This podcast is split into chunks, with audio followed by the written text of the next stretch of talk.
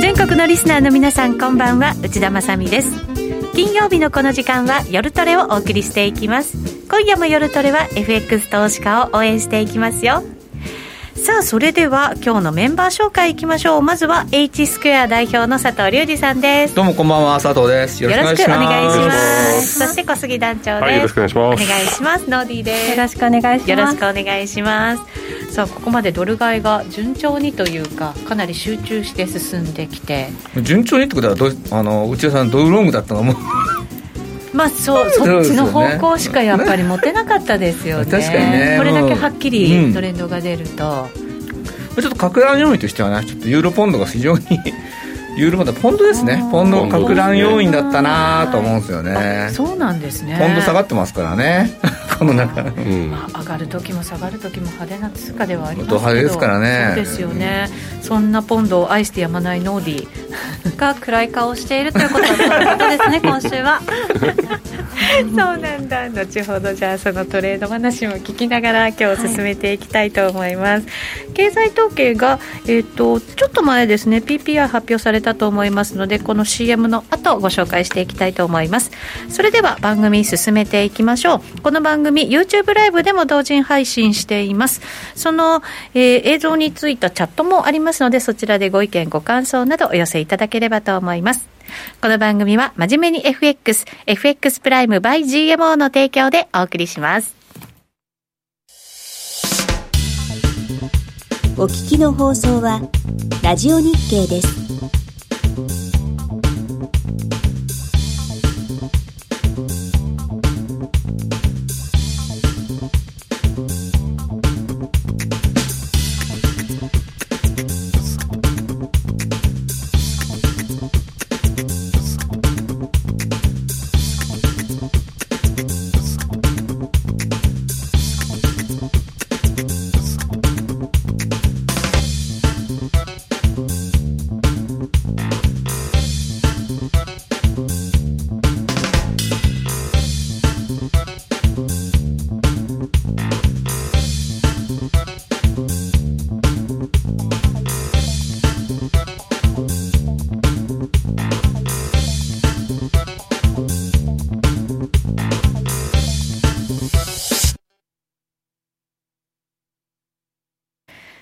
て今夜の夜トレは佐藤隆二さんをゲストにお迎えしてお送りしています。引き続きよろしくお願いいたします。えっ、ー、とチャットにも皆さん書いてくれてあってえっ、ー、と上っていうふうに来てるのでドル円ちょっと上に行った感じですね、うん、えっ、ー、と PPA 発表直前だったと思いますが109円の70銭台だったものが今80銭台まで、まあ、実践程度上に行ったっていう感じですかね。あとえーと、カナダの雇用統計も発表されているということなので、カナダも上方向ということなんでしょうかね。ちょっと出てない出てないですかね。あれ見かけない見かけない。見かけない。カナダの失業率が7、ん？カナダは7.5でめっちゃいい。変化が30万増えてるのかな？予想10万人に対して、えー、いいですねこの数字。やっぱり、ね、結構そうですね。アメリカの雇用統計もねかなり驚きましたけど、うん、でもカナダもやっぱり回復基調が結構しっかりしてるっていう感じなのかもしれませんね。そうですね。うん、はい。まあアメリカ中心にこうまあカナダ、下のメキシコね、うん、まあ、まあ、ナフタと言われてあの辺はいいでしょうねこれ。まあ、そうですね。周辺国でありますからね。うん、はい。えー、後ほどまた PPI の数字も入りましたら進めていこうかなと思います。すいません手元でなかなか入ってきてないですね。はい。すいません誰も PPI を見つけられない珍しい日が ただやっぱりここの物価のところっていうのがね随分ちょっと気にはなっていて、そういう意味では、まあ、いつも PPI なんてそんなに動かないイメージってありましたけど、ね、もしかしたら動く可能性も、ね、あったということなので。えー、お伝えできればと思っていたんですけれども、まあ、ととりあえず佐藤さんのお話も今日は聞きながら、そのインフレのところの、ね、話がやっぱり中心になってくるのかなと思います、今日もいろいろチャートなどもご用意くださっていて、一番最初がなんと、ニューヨーク原油。そうです。まあ、高値からはちょっと落ち着いてはきてるんですけども、はい、まだ57とかねあの、もうちょっと今いいのかな？高いですよ。これ、えーと、先日ですよね、OPEC プラスそうです。で減産のその枠を縮小していくということで、うんでね、5月から段階的にということですね、うん。まあ、ですから、だんだんその上値は重くなっていくんでしょうけど、はい、アメリカはドライブシーズンも入りますからね、そうですね。であのワクチンの接種もかなり進んでるみたいなんで、うん、まあ、旅行であったり、まあ広告需要も増えますよね、うん、あの旅行、皆さん、今回すると、特にアメリカ人、旅行好きだし、あのワクチンを接種した方は、まあ、いろんな制限はあるものの、うん、それでもなんか、旅行に行ってもいいっていうような、うね、なんかあの動きがあるようですね。ええ、あの例えばデルタ航空にしても、今までこう座席の中央席とか、全部ブロックしたのが、はい、もう全部これ、5月から取り外すってことなので、だからまあ、フルに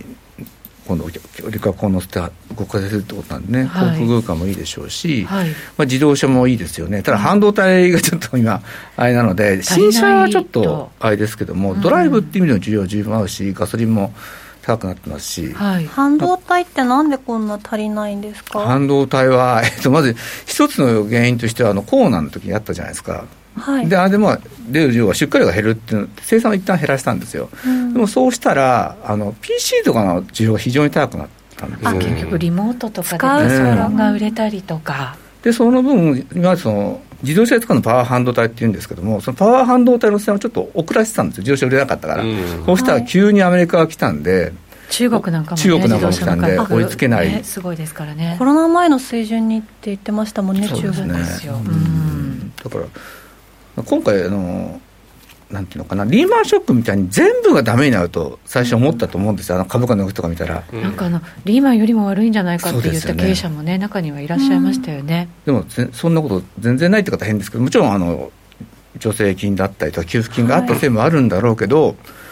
すべての人が悪いわけじゃなくて特に IT 関係だとか、うん、逆にね給与増えてる方もいらっしゃるし。そうですね。逆になんか今までのそのデジタル化が急速に進んだっていうことももちろんありますし、自動車なんかは電車でなかなか移動したくないから車でって言って車のね販売が伸びたとかっていうのもあるのでいっぱい使うんですよね半導体ね。そこでもね。まあ、そういう意味でちょっと不足になっちゃってて車の生産が追いつかないってことですよね。レザスの火事もありましたから、そうですね、供給量がね、やっぱり減ったりってこともありますよね。まあ、インテルがね、今度自社でやるってことで、そうですよ、数千億のね、アリゾナでしたっけ、はい、作るってことで、工場作って、バンバン作るという、まあ、安全保障の問題もありますよね。あのあの今、台湾、中国、あと、まあえー、とドイツだったかな、日本のエリアっていう、そこが大きいんですけども、はいっぱ中台関係悪くなって、もしあそこでね、あんまり半導体が作れないような、まあ、海上不足はないと思うんですけども、なんか緊張が高まった時出さないになるんで、やっぱ当然、安全保障の中考えたら、国内に工場を作るのは。はい。まあ、当たり前では当たり前ですよね。そうですね、あとやっぱり中国に頼らないようにっていう、もちろんそうでしょうね、ある意味、包囲網的なところが、やっぱりかなり進んではいますよね。まあ、そういう意味でもあのなんていうのかなお金がアメリカに戻りやすいっていうのかな、うん、合うでしょうね。はいそうですね。あとこの原油価格に関しては、今週のその在庫も発表されて、うん、在庫が原油在庫、思いがけず減ってたっていうところはありましたよね。そうですね、ねやっぱりその原油減って、要するに生成でガソリンを増やしてるんですよね、ね。ガソリンの在庫増えてました、うん。うん。はい、結局、さっき言ったドライブシーズンなんで、ガソリンを積み増さないといけないと。うん、であとえっと、Z ケロチンあの飛行機の場合はケあのケロチンどっちか灯油に近いんですよ、はい、それを今使作ってるんであの全体的に生成の稼働率上がっててシェブロンとかエプソンのエプエプソンごめんなさいあのエクソンの株とかもうすごい上昇してますよね。これだからなかなか下がらないっていう感じなんですね価格としたら、うん、そうですね。まあちょっと考えてほしいんですけど、ええ、あのこの間、1.9兆ドルでしたっけ、うん、やりますよね、で今、景気がすごい良くなってきてて、はい、超低金利で、うん、マーケット自体はもう金融相場のおそらく後半ぐらいまで来てると思うんですよ、うん、その中でさらに追加でお金、ボンと入れてあげるんで、はい、まあ、ある意味、加熱しやすい状況だとは思います、正直言って。確かにそうですね、あのー、そういう面では今週になってその FOMC、3月のそうですね、はい、はい、FOMC の議事要旨も発表されて、うん、まあ、もう発表されたものなので、内容は大体分かってはいましたけれど、ドットチャート、ちょっと動きがありましたから、どんな内容なのかなと思って、注目してたんですよね。うん、まあでもよあのみんなが、あやっぱそうだよねと、その ちょっとが良くなったからって、すぐこうテーパリング引き締めはしないよねって。いう内容でしたよね、正直言って、ね、経済は回復するよ、物価の上昇もするけど、一時的だよ、うん、そしてしばらく資産購入は続けますよ、すね、この3拍子と。まあ、あの FRB のその存在理由っていうのは、物価の安定と雇用の拡大なんで、最大雇用には当然まだいかないと、はい、雇用が戻ってくるまでは、いやまあ、やるよって話ですよね、うん、でもね、年内に4.5%までこう失業率が低下するっていう試算もあるんで、はい、4.5ってのは結構なもんですよ。4.5年年内年内にね、うん、年内に4.5ってすごいですね。あの今6.5なんで、はい、あのサービス業のが戻ってくれば結構可能な数字ではあるかなと思うんですけど、ね、えーと、コロナ前は3%台だったわけですもんね。まあでもあのそのぐらいはもしかしたら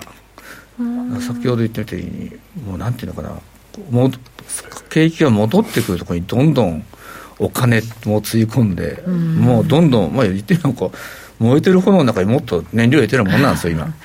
バンバン炎が、ね、バンバン火の粉もバンバン飛んで大変な感じですけど。そういう意味であの株とかやってる人にはいいかもしれないですね、えー、うん。そうですね。なんかボラは上がるけどね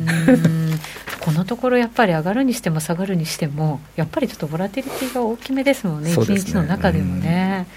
でもなんか2023年まではゴルディロックスじゃないかっていう話がまたね、出始めていて。ね。ねあと2年ですか？じゃあその後どうなるの？ってちょっとそれも怖いなって思ったんですけどねあのそのいやこの2年でもどこまでついていけるんだろうっていうのってちょっと怖くないですか？そうですね。多分そのまあなんていうのかな。今アメリカの方って結構給付金もらってそれで株やってるって話聞きますよね。すごく聞きますね。よね。だそういう、はいまあ、こういうことが悪いかもしれないけど、マーケットの最後って、今までやったことない人が入ってって最後にっていうこと多いんで、はい、まあね、そういう意味では今の、なんとかな、局面としては金融相場の終わりで、この後おそらく引き締めに入って、一回業績相場来て、終わるんだろうけど、そのサイクルが今までより早いんじゃないかな。はあ、なるほどね。そんな気はしてますね。コメントにもボラティリティは大切というふうにね書いてくださいボラがあるから稼げるのもあるんだけど、そう、ね、あのそういう意味でそのレバレッジがをどどの程度にかけるかっていうのは非常に重要じゃないかな。そうですね。えっ、ー、とねコメントに高水さんですね、PPI はシステムトラブルで遅延しているらしいという情報を入れてくださいました。ありがとうございます。そうなんですね。生放送をやりながらだと、そういう情報があの調べられなくて、うん、なんでなんでって、佐藤さんの作ったこの為替手帳の、これ、違ってるんじゃないのみたいな。そこ疑う。怖心配になりましたけど、はい、大丈夫そうですね。そうですね。はい、システムトラブルというまあ、日本もアメリカもシステムトラブル大変ですね、本当にね、いろいろね。本当そうですね。ただやっぱりこれだけなんか、まあ、原油も上がってきているということは、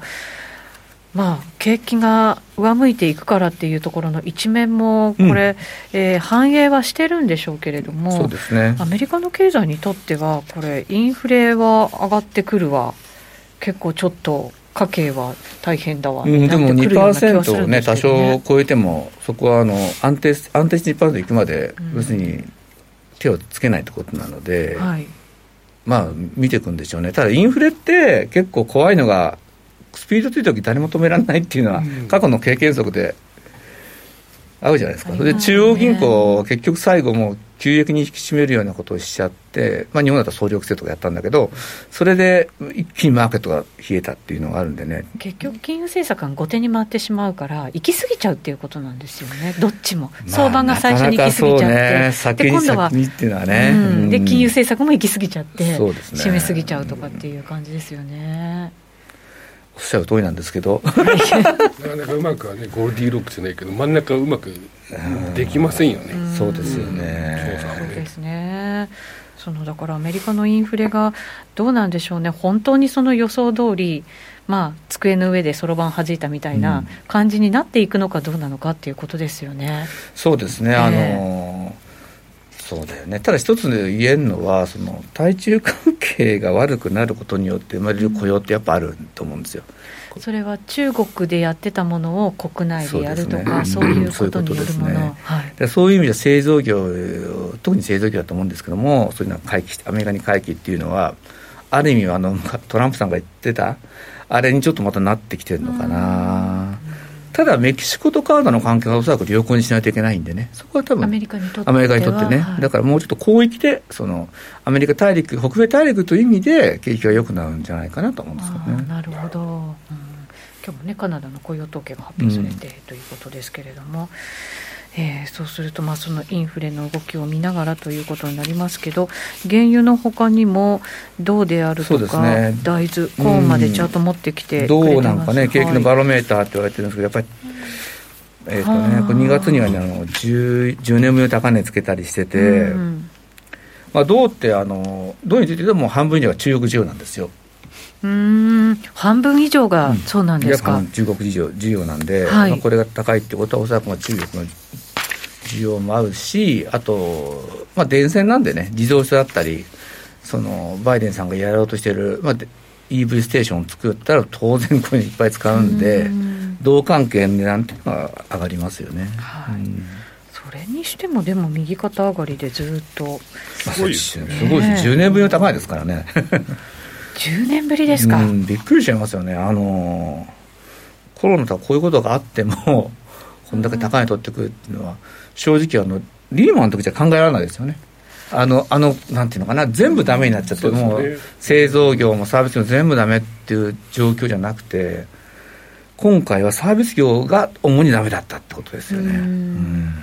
新しいなんか形ですよね。新しいって言ったら変ですけど、まあ、新しいっていうかまあまあちょっとね、えー、経験したことないんでこういう、あんま見たことがなくて。なんていうのかな病原菌っていうかそのウイルスでなるっていうのは、うん、昔だったらおそらく全部ダメだったんでしょうけどやっぱ IT 技術が進んでたおかげで、うん、そうはなんなかったでしょうねこれ。そうですね、まあ、日本とかヨーロッパは雇用もそれでつなぎ止められてるところもね、ね、うん、もちろんあるわけですもんね。これどうなんかもその10年ぶりの高値ですよね、うん、実需なんでしょうけれども、はい、これってこれだけジャブジャブになってると、まあ、いつもにとはちょっと違うその投機マネーみたいなものっていうのもやっぱり入ってるんですか？入ってきますよね。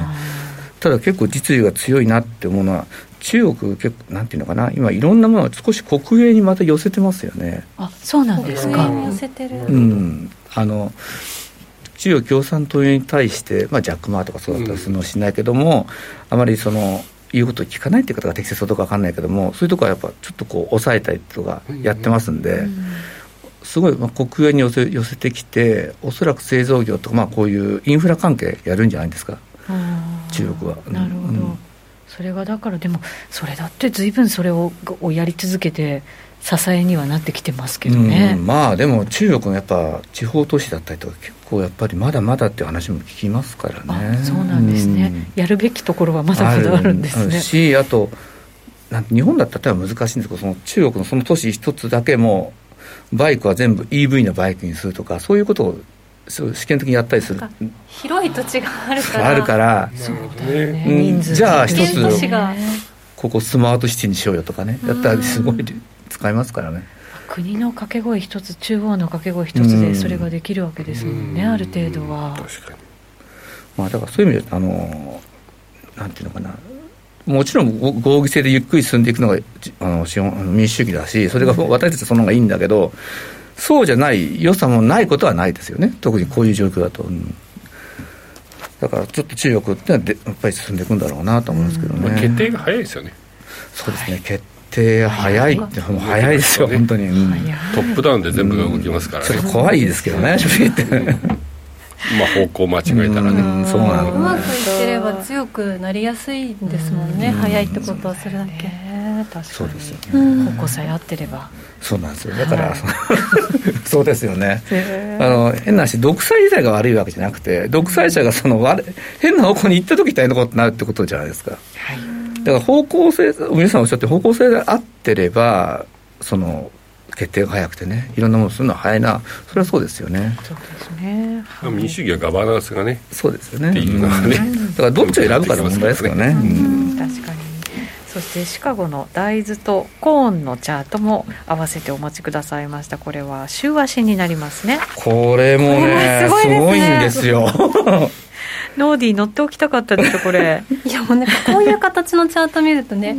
ああなんでここにいなかったんだろうみたいな気持ちになっちゃいますよね。全てのマーケット見なきゃいけない。そうそう見なきゃいけない。穀物はね今までずっとこう7、8年豊作だったんですよずっと。うんあのちょっとぐらい変な虫が出てきてもそれに耐性のある種を作ったりとか。種がどんどん改良そうなんされて、ですね。それうんもちょっと怖かったりはするんでそうですけどね。ねそれはちょっとここに来てまあ、うん。コーナーの件もあってあの路地がうまくいかなくなったっていうのが一つあるのとロジスティックあの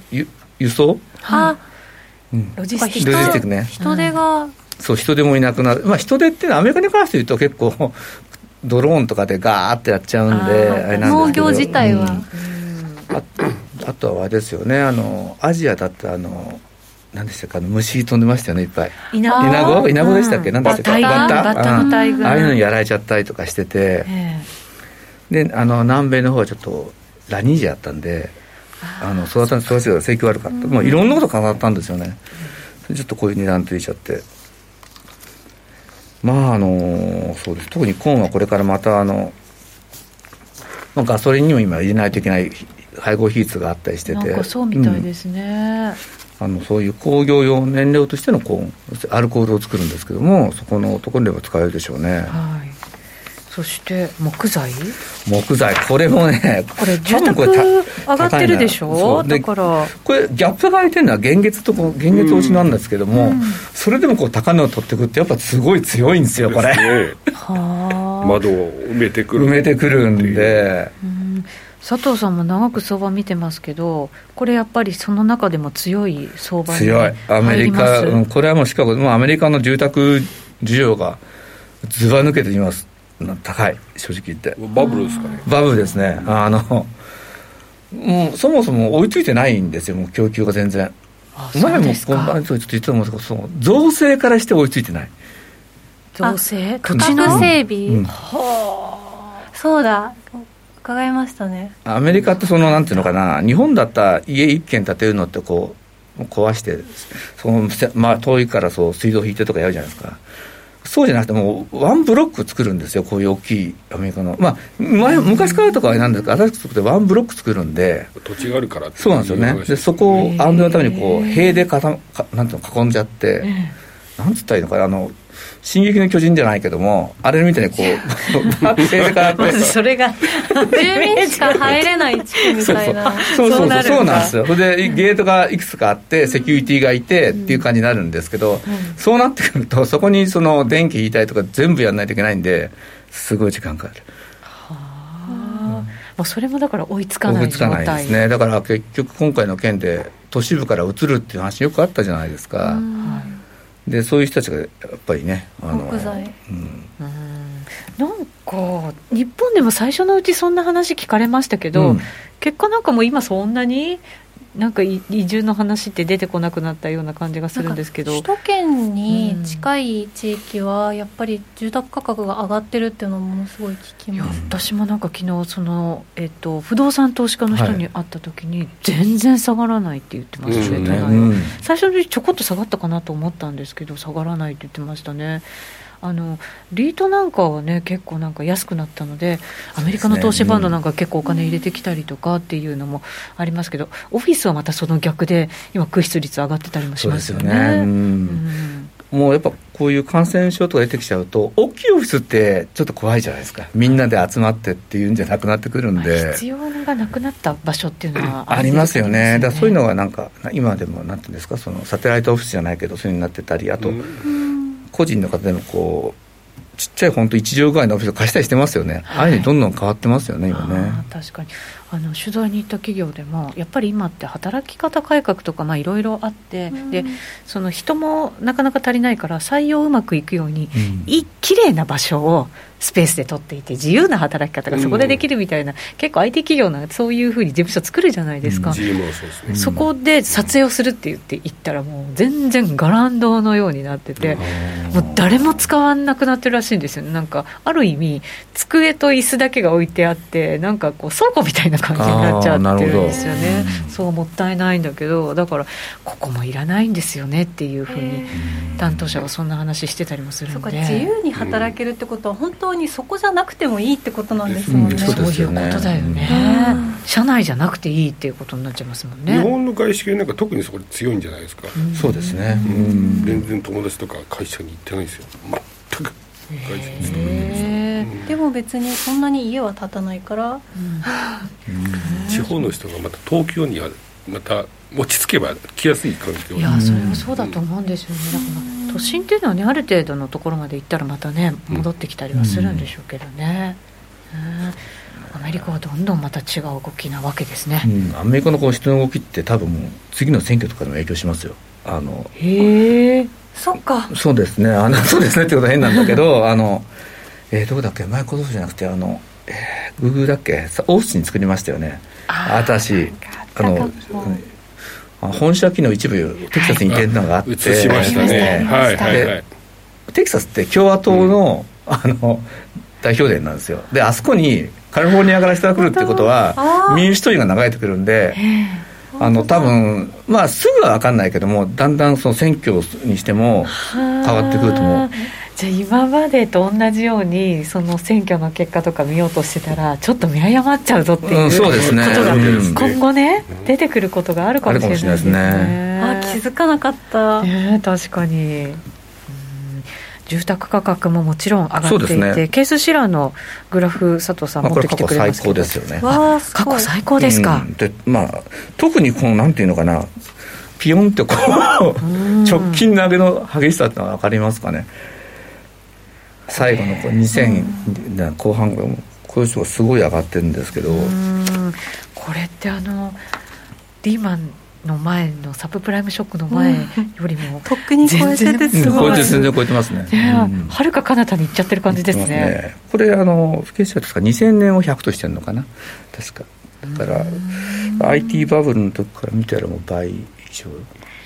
もっと言ってるのか？2.4倍とかなってるのかな、うん2.4倍すごい。これ本当にアメリカ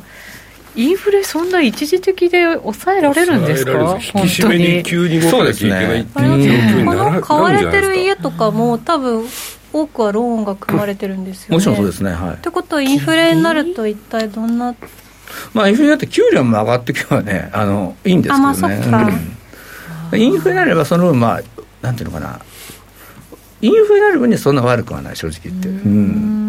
そうかなりすぎなければ、うん、ね、景気も良くなっていて、うん、デフレになって資産価値が落ちちゃうのが一番困るはずなんで。あ日本のような、うん、そうか。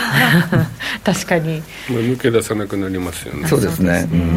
そうか。でも景気が良くてお給料も上がっていればということになるんでしょうけれどお給料、まあ、時給のあたりどうなんですか？アメリカえっとね、この間の雇用統計は下がったんですよ、えー、確か平均時給。下がったんだけど、はい、それなんでかっていうと、えー、おそらくそのサービス業がすごい増えたんですよ。あなるほど。結局低賃金の雇用が増えたんで、えー、平均としてはちょっと抑えたっていうふうに見てます僕は。うんそうなんですね。ただでもまだ給付金とかもらってるからまだなんかこう仕事探しに動かない人もたくさんいるみたいですね、うん、そうですね。あのだから逆に人手不足になってるところがあるなんていう話を聞いて、ね、いやもう来年中間選挙なんで、はい、それは民主党は あのそこまでやはやりますよ多分。あの選挙民に喜ばれるような政策は。そうですか、で次の選挙でもその なんていうんですかねトリプルブルーっていうのかな。できるともっと思ってるようなことできるんで、はい、でそのなんていうのか税金の引き上げとか本来民主党がやりたいことをやるにはそこまでがん中間選挙も勝たないといけないんで。うん勝ったらその辺本当に本来やりたかったことをガツンとやってくる可能性、うん、ありますね。そうなっとこちょうどか時期的に言うとその辺がちょっとね株価にしてもいろんなものがちょっとピークアウトしてくる、うん、大変ですかね。中間選挙まではある意味ちょっとでも下げたら買いスタンスでみたいな感じの雰囲気の相場になる可能性もありますね,、まあ、ボラが高い中でねそういうふうになっていくんでしょうねちょっと今日あのブレイクイーブンのこのインフレのやつのチャート持ってきたんですけども、はい、これも2014年以上に、まあ、ブレイクイーブンって期待インフレ率なんですけども、はい、これが今2.5%まで2.4%かな。だからもう2%はもう超えちゃってるんですよね、うん。もう2.3とかあって、はい。で一つ注目してるのが10年債と2年債のスプレッド。これが今1点昨日見た1.47とかだったかな、でこれあの2013年の5月の22日だったかな。あのバーナンショック、まあ、テーパータントランと、うん。この時が10年債と2年債のスプレッドが確か1.6%ぐらいだったんですよ。1.6はい。だからそこに非常に近づいてきてて、おそらく中銀の方々はまあそろそろという、テーパータントラムでしたっけ、うん、そうですね、あのまあ、引き締めっていうか、うん。まあ、イールドが立ち上がってきてるんで、ええ。そろそろかなっていうのは考えてるとは思います。怖いですね。あのバーナンキショックはなんか、うん。あの日の一日の動きって為替もそうでしたけど、確かに株もそうで一瞬何が起こったのかちょっと分からなかったですそうねですね、あの時もその議会証言は無難に終わって、えその後の記者会見でポロって言ったんですよ、バーね。ナンキさんが、うん、はそうなんですよね。あなるだからほど。議会障害っていうのはあの最初にあの走走行っていうのが出るんですよ。12位から大体1時間前出るんですけど、はい。それで大体もうあ大体こんなこと言うんだなみたいなのがあって。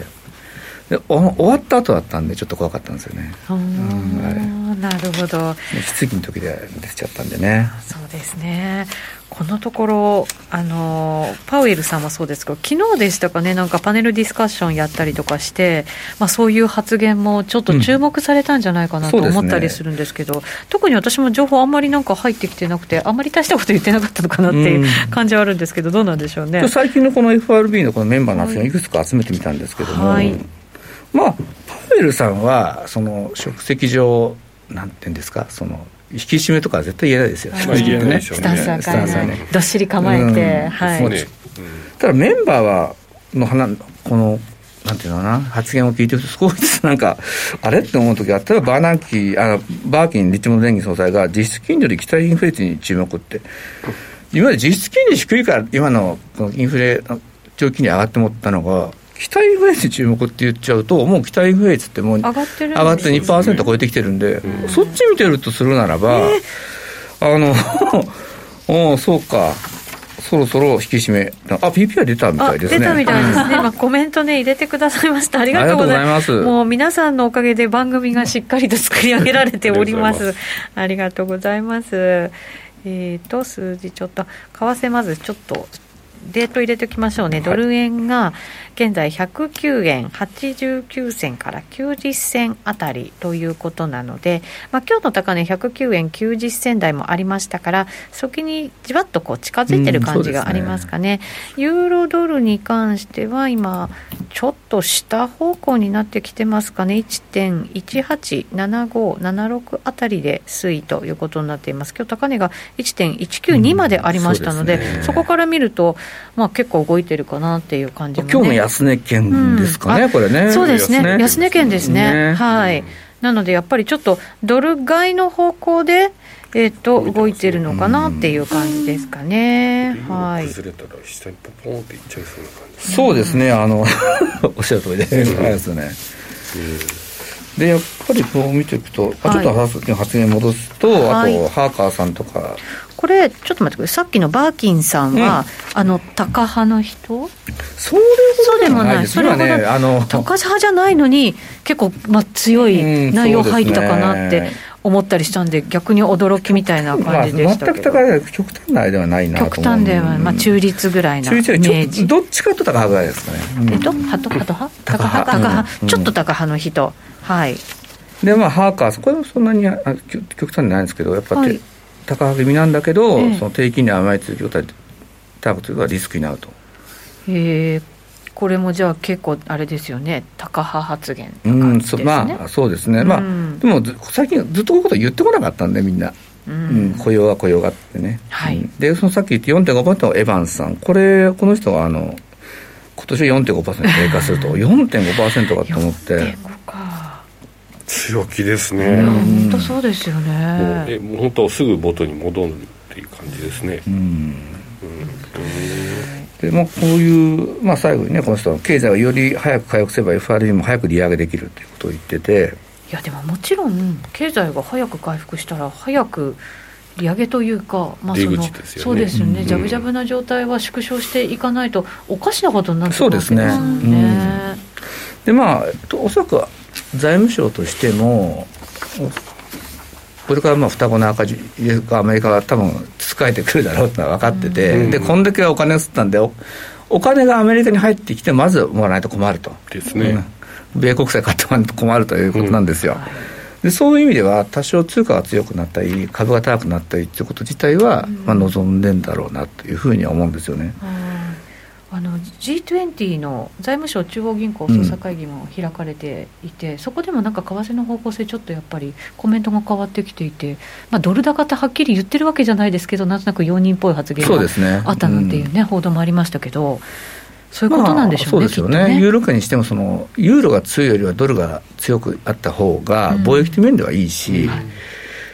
大変なのは新興国なんですけどね、あのそうなってくるとね。そうですね、借金を抱えてるから。そうですね、ドル建ての債債務が多いじゃないですか、債券が多いんで、だから、まあ、トルコとかね、うん、ちょっと大変になるかもしれない。あの原油だったりとか、そういう資源抱えてるところ、まだね、うん、こうやって価格が上がってくれば、まあなんとかまあ、オフセットされば、そういうことですよね。そうですね、ただ、そうじゃない国っていうのももちろんね、中にはあると思うんで、そういうところとのやっぱり違いっていうのは、結構出てきそうな感じしますね。出てきますね。二極化がなんか進むわけですね、国の中そう。そういう意味では、なんかそういういろいろ原因とか抱えた資源国の新興国のはちょっと面白いのかもしれないですけどね。うん、そうですね。そうなってくるとまた中東？メキシコもそうだし中東とそうですね、うん、メキシコなんかでも特に僕いいなと思うのは、はい、あの工場多いじゃないですか、うん、人件費が安くて。昔だったらマキラドーラっていうその要するにメキシコから輸出するのに関してはその原材料を輸入してもそれに関税かけないとかいろいろあったんでで今ねナフタになってるんだけど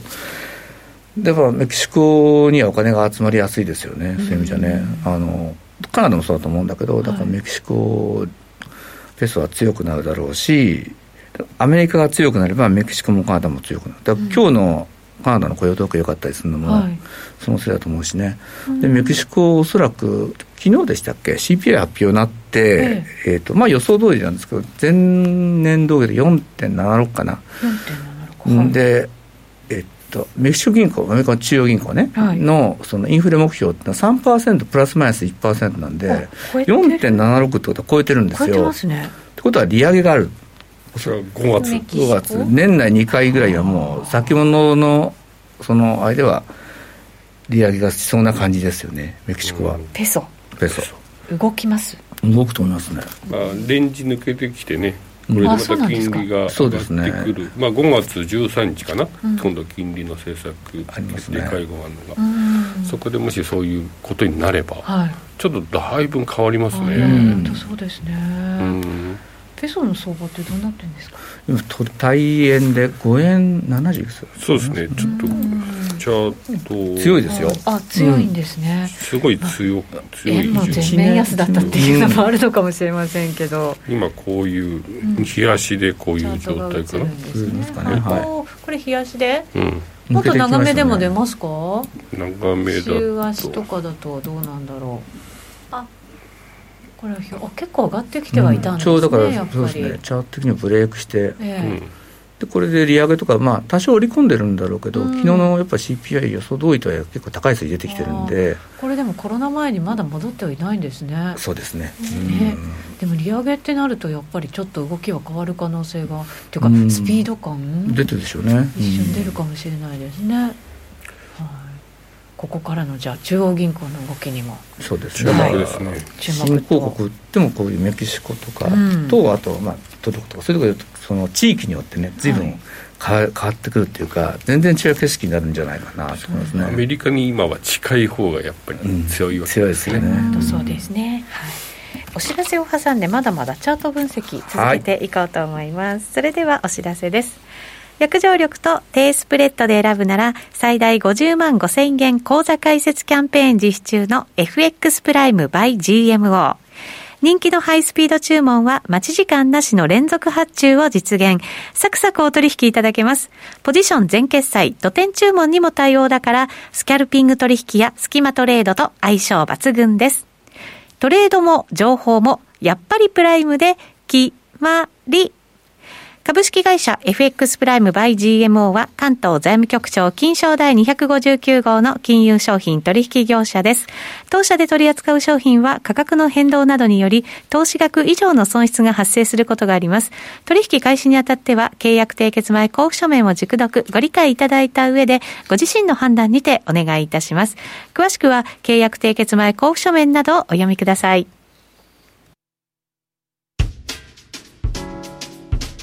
お聞きの放送は、ラジオ日経です。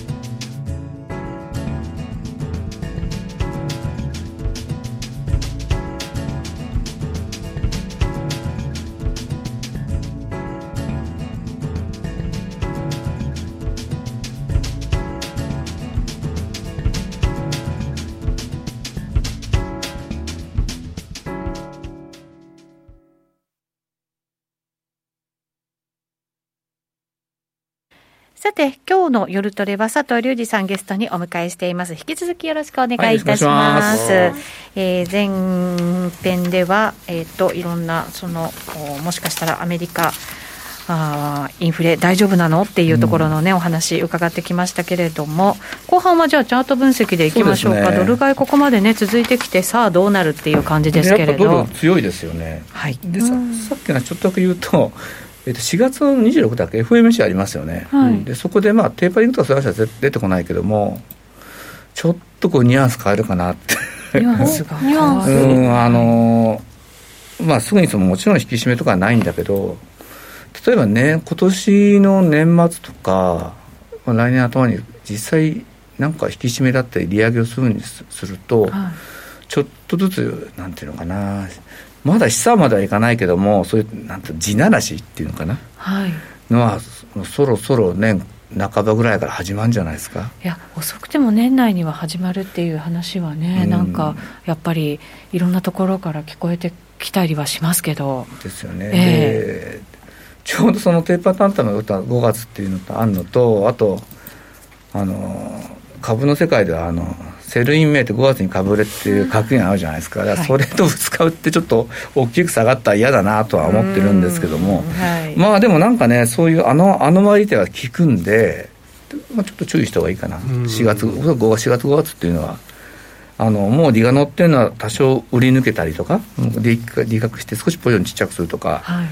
のが一回あってもいいかもしれないですね。はあ、なるほど。また押したら買えばいいと思いますけどね。うん、このじゃあ4月5月ぐらいはまあアノマリーもありつつ、うん、だからちょっと注意が必要だよ、ね、という相場になるわけですね。CM 中もあの小杉さんが心配してましたけど、あのアメリカのヘッジファンドの問題ありましたね、うん、アルケゴスでしたっけ、ね、はい、あれというのはどうなんでしょうね、なんか今回の話はその、今出てるもので、一旦はまあまあ、もうこれ以上出てこないんじゃないかっていう話はありますけどね、ねうん、あそこってその規制が一番ないところなんで、うん、でなんであそこはああいうなああいう膨らむかっていうと、要するに今低金利で、うん、証券会社もお金貸して儲けないといけないんですよ、要は証拠金として何をさすかって、お金を、金利をもらってお金を貸すってことだからね、まあ、手数料手数料ね、ね。でその利ざやがないから、今までなかったんで、そういうところで一生懸命、このレバーチの取引をさせてたわけですよ、それがちょっとこう焦げついてきたのが出てきたなと、うん、なんで焦げついてきたのが出てくるっていうと、やっぱボラティティがすごい上がってきてて、うん、レバレッジが高い中でボラが上がってくると、当然こういうことって起きるんですよ。うん、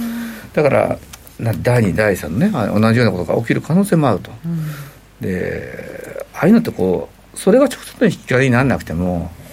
株の天井圏とかでよく起きる事件、ね、事件があるなんで、一応、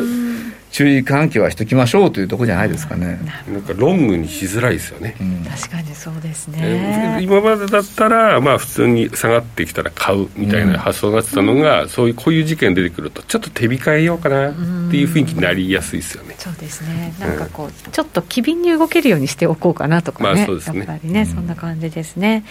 えー、遅れて入ってきた PPI の数字改めてここでまとめておきたいと思います、はい、3月のアメリカの卸売物価指数です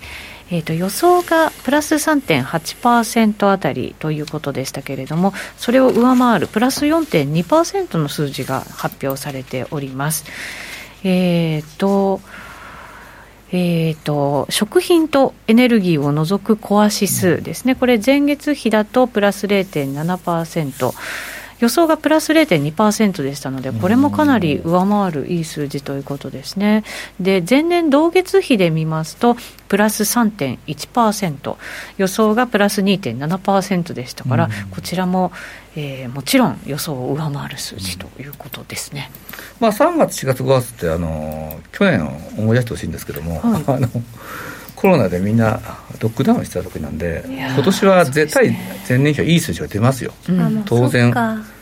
ハードルがね、うん、ちょっと低い感じにはもちろんなるわけですもんね。うん、ただその前月比で0.7%ですか、はい、いい数字ですよね。はい。まあインフレやっぱ進んでんのかなってちょっと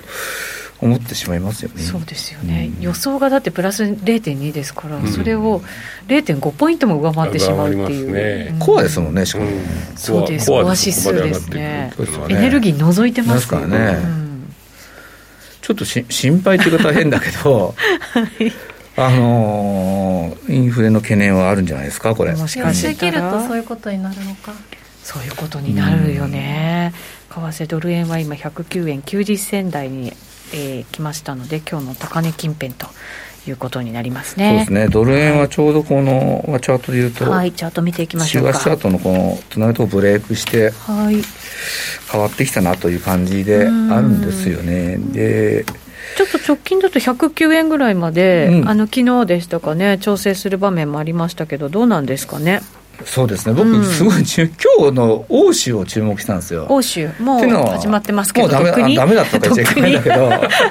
あの昨日初めて欧州がドル円をショートしたんですよ、売ってきたんですよ。佐藤さんはこのところずっとヨーロッパの時間になるとドル円が買われるっていう動きに注目されていて。でそれをニューヨークが叩く展開だったんですよね。はあ。でマークっていうのはどっちが支配してるかっていうとニューヨークが支配してたんで、はい、おで突っ込むのかなと思ったら突っ込まなかったですよねニューヨークではね。で今日欧州が買ってきてニューヨークも今回だと買っちゃうと思うんで上行きますか。上行くかもしれないな。そうするとじゃあ、えーと、ここ数日間ちょっと調整含みででしたけど、うん、またその前のトレンドにしっかり乗っていく感じの。まあただ111円って結構やったでしょこの間だからあそこ抜けるかってちょっとまた別問題で、9円、10円後半のレンジを少しやるかも、だからレンジが落ち、調整はちょっとレンジが上がる、えーと、下がじゃあ109円の後半ぐらいで、上が110円9円の、もうミドルぐらいある。ミドルぐらいまであるかもしれない。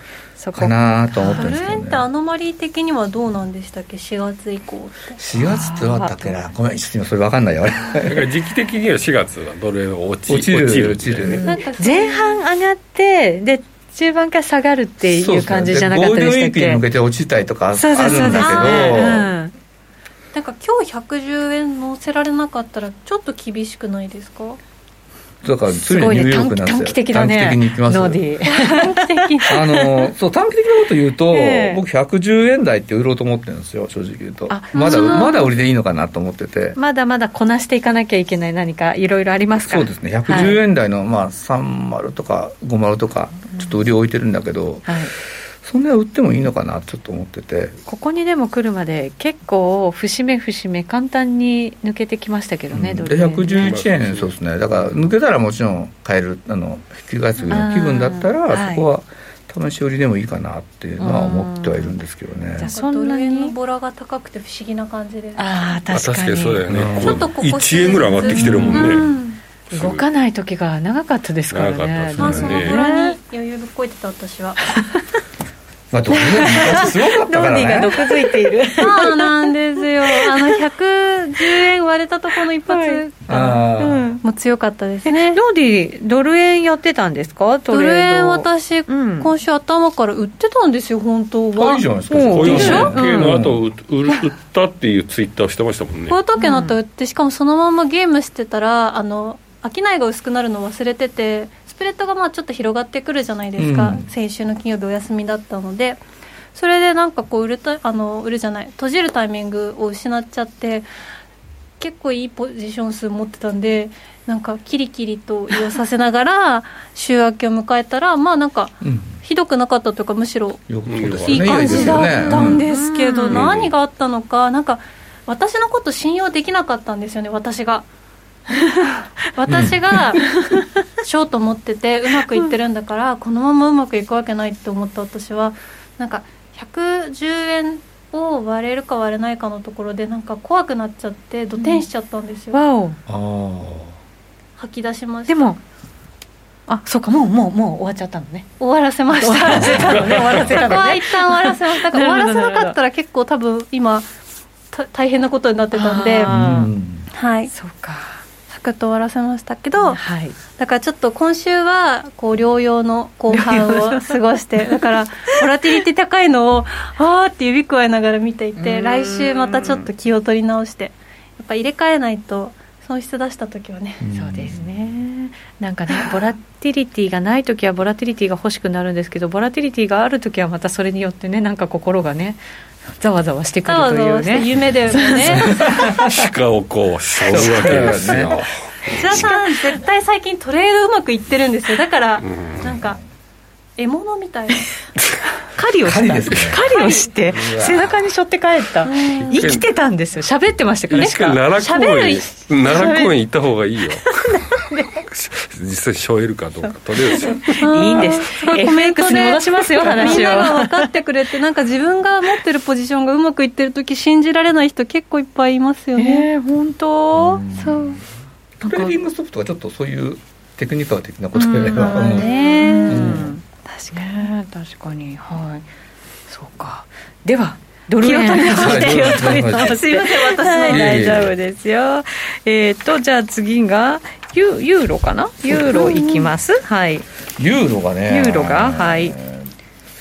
あドル円4時間足もありましたけど、まあ、いいですか？いいです。また、はい、あの延長戦かなんかで。延長戦で。はいわかりましたあドル円落ちてきたねちょっとね、うん、あ落ちてきました、うん、やっぱり佐藤さんの言う通り。でもいかないんだなこれ10円 えっとユーロのですねこれがですね、今戻り局面なんですけども、はい、これ戻りの影響はユーロポンドだと、うん、ユーロポンドが、えー、っと昨日とって200ポイントぐらい。ユーロポンドが、えーと、上がったってこと？上が、ね,、った。ずっと売られてからねえー、それはやっぱりポンドがちょっと変わりすぎたからっていうその反動なんですか？何か他に材料があったりしたんですか？まあポンデも動いてるね。3円ぐらい下がったけど、うん、多分東芝の話が。東芝。東芝の話か。まあポンドポンドポンドで円買いになるんであれ。はあそういうことですか、うん、それ見てた人もいる、うん、そうそれでちょっと仕掛けてみようかなと。仕掛けたら3円ぐらいストンといっちゃったってのもあるんじゃないですか？なるほど、うん、で当然そうするとあのポンドショートになるんで、えー、他の通貨が動きましたね。はあなるほど、まあ、2兆円規模ということですから、うん、まあ、それの、まあ、どれぐらいの規模を、ね、為替手当するのか分かりませんけど、ね、まあ、するとしても相当な規模。ですよね。あの、ね、ソフトバンクアームを買収した時も確か結構動いたじゃないですか、うん、あと思惑なんかもそこにね、みんな提灯つけてそうなんでしょうね青が動いた赤が動いたっていうのでねそうか東芝ですか。株価の方はねすぐに反応するんですけど、為替の方まで私すぐに反応できなかったですね。まあなるほど。あるんじゃないでしょうかね、はい。うん、そうするとそのじゃあ買収の話がまあまあどうなっていくのかにもよって、うん、ちょっと相場も左右される足元は、はい、ユーロドルに関して僕はもうドル売りでいいんじゃないかなと正直。ユーロドルはドルうん。やっぱドルは強いと思ってるんですよ正直言って。じゃユーロがこのところちょっと戻ったのもそのポンドのおかげみたいなところがあったんですね、まあ、ポンドは下がってますからね実際ねはあそういうことか、まあ、積極的にユーロを買う材料ってないです。ないですよね。あんまないです正直。だからドイツも政局混乱してきたしワクチンも遅れてるし、はい、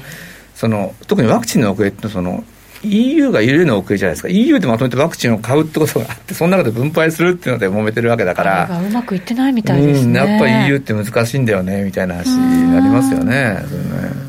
確かに